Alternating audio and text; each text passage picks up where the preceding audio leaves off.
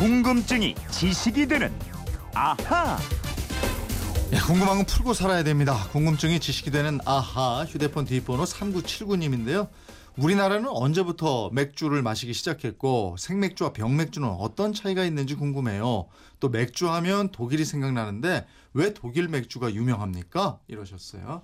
예, 맥주처럼 시원시원한 김초롱 아나운서와 알아보도록 하겠습니다. 어서 오세요. 네, 안녕하세요. 김초롱 씨는 맥주를 언제 처음 마셔봤어요? 당연히 성년 이후에 마셨죠. 수학여행 예. 가거나 이럴 때 사실 한두 모금 하지 않습니까? 그랬어요, 이재용 아나운서? 네. 자, 퇴근길에 시원한 예. 맥주가 그야말로 땡기는 계절이잖아요. 예, 네, 그렇습니다. 오늘도 가볍게 한잔 하려는 분들 많으실 텐데 우리나라는 맥주가 언제 처음 들어왔어요? 그 맥주가 처음 들어온 게요. 서양 문물이 들어오기 시작한 구한 말입니다.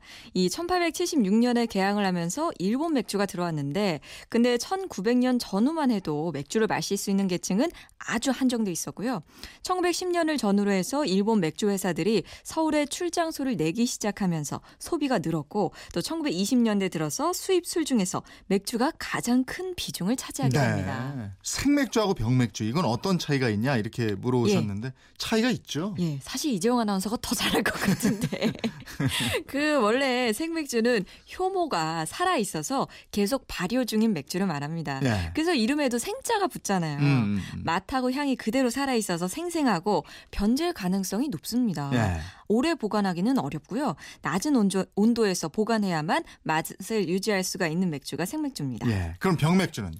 병맥주는 이 병맥주나 캔맥주는 효모가 더 이상 활동하지 않는 맥주인데요. 이 맥주 공정을 보면 병이나 캔에 맥주를 넣은 상태에서 약 60도씨의 물을 30분간 뿌려줍니다. 음. 이런 방식으로 살균하거나 아니면은 빙점, 어는 점을 이용해서 그 어는 점 아래에서 효모를 제거하기도 하는데요. 네. 이 효모가 활동하지 않아서 유통기한이 1년 정도로 길고요. 페트에 담긴 맥주는 6개월 정도로 약간은 음. 더 짧습니다. 살균을 60도로 한다고 그랬는데 예. 그 정도 온도로 이게 살균이 돼요? 사실은 정확히 말하면 살균은 아니에요. 네. 왜냐면 죽이지 않으면 안 될 미생물이 있는 건 아니거든요. 음. 근데 이 다만 효모의 작용을 멈추게 하려는 게 목적인 거죠. 그래서 네. 이 정도는 약 60도 정도면 충분하대요. 음. 그런데 지금 시중 생맥주 집에서 파는 생맥주랑 가게에서 사는 병맥주는 차이가 없어요. 사실상 똑같은 맥주입니다. 네? 생맥주하고 병맥주하고 똑같은 맥주예요? 왜냐하면 생맥주가 효모가 살아 있어서 부패하기가 쉽거든요. 네.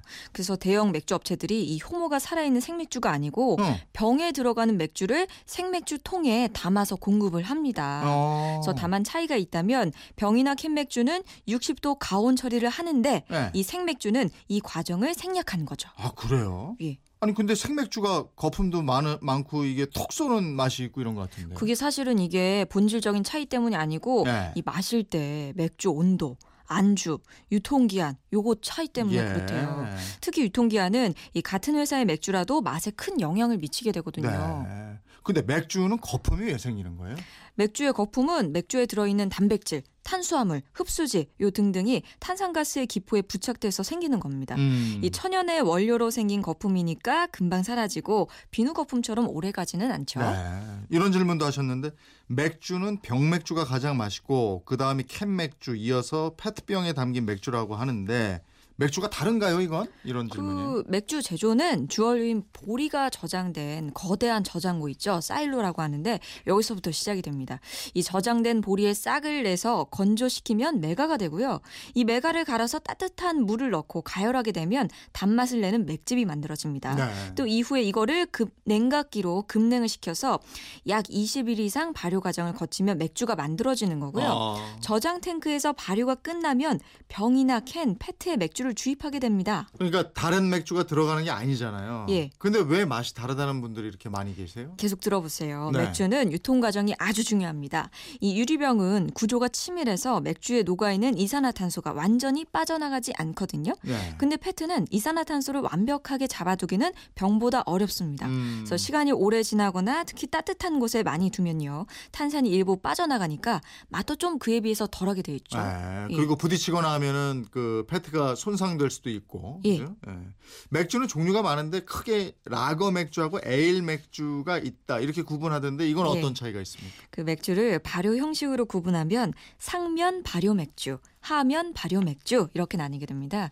상면은요, 이 통 위쪽에서 효모를 발효시키는 맥주고요. 네. 에일 맥주가 대표적입니다. 음. 반대로 발효가 끝나면서 가라앉는 효모를 사용해서 만든 맥주가 하면 발효 방식인데요.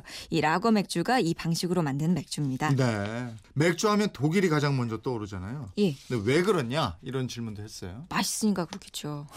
맛있으니까. 왜그 맛있냐고. 결정적인 배경은 그 맥주 순수령입니다. 네. 1516년 바이에른 지역의 백작이었던 빌헤름 5세가 이 맥주를 만들 때는 네 가지 원재료 보리몰트, 호프, 효모, 물 이외에 다른 부산물을 첨가하지 못하도록 했어요. 네. 이게 이른바 맥주 순수령인데요. 음. 이게 독일 맥주의 맛을 유지하고 질을 높이는데 큰 공헌을 했습니다. 그러니까 맥주 순수령은 독일의 문화유산이군요. 그러네요. 독일에서는 또 큰 맥주 축제도 열리고 그러잖아요. 예, 가장 대표적인 게 그 옥토버 페스트인데요. 네. 독일 위넨에서 열리죠. 음. 9월 말부터 10월에 걸쳐서 약 2주 동안 진행이 됩니다. 전 세계에서 600만 명 이상이 모인다 그래요. 음. 이 축제에는 1810년 바이에른의 황태자와 또 테레사 공주의 결혼을 축하하는 축하연에 시민들이 합세한 것이 기원이 됐는데요. 이 독일에는 마을 밖 10km를 벗어난 맥주는 맥주가 아니다. 이런 음. 속담이 있대요. 그러니까 다른 어느 지역의 맥주도 자신이 살고 있는 곳의 맥주만 못하다는 뜻인데요. 아. 이런 자부심이 독일은 맥주 종류가 6천 종에 이르게 만든 게 아니라 야, 6천 종이나 돼요. 예. 아, 이거 뭐 황태자하고의 결혼 뭐 이런 거 얘기하니까 예전에 황태자의 첫사랑이라고 영화 봤어요? 저는 라, 라, 네. 라, 라, 라, 라, 라, 뭐예요? 라, 라, 라, 라, 라, 라, 라, 라. 맥, 맥주 축제곡인데 이게. 아 진짜요? 네, 그런 거 있어요. 어, 저는 MBC 드라마 생각했는데 차태현 나왔던 거. 야, 예. 어쨌든 이게 맥주 종류가 6천 종이면 예. 이거 하루에 한 종류 마셔도 한 20년. 야, 와. 대단하네. 이 소주 잔에다가 맥주 한 잔씩 따라서 먹으면은 야. 다 먹을 수 있을 것 같은데. 그걸 뭘 맥주를 소주잔에 따라 먹습니까? 그 은근- 시원하게 마셔야지. 은근 맛있어요. 홀짝홀짝 마시는 것도 마셔보세요. 예, 알겠어요.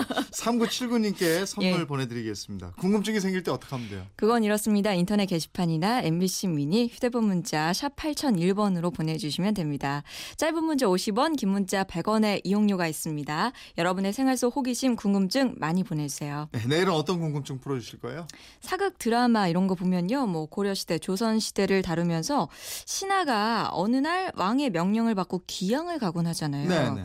이렇게 유배지로 떠날 때 거기서 생활을 하잖아요. 그럼 네. 거기 들어가는 비용도 있고 뭐 숙식도 해야 되고 뭐 어떻게 해야 될까요? 아, 왕이 돈을 돈을. 대신 내줄까요? 그러진 않을 것 같고 예. 이걸 또 담당하는 그 민가가 있고 뭐 이렇게 사극에선 봤는데 어 궁금하군요. 예, 네, 예. 내일 알려주실 거죠? 알겠습니다. 네. 궁금증이 지식이 되는 아하 김초롱 아나운서였습니다. 고맙습니다. 고맙습니다.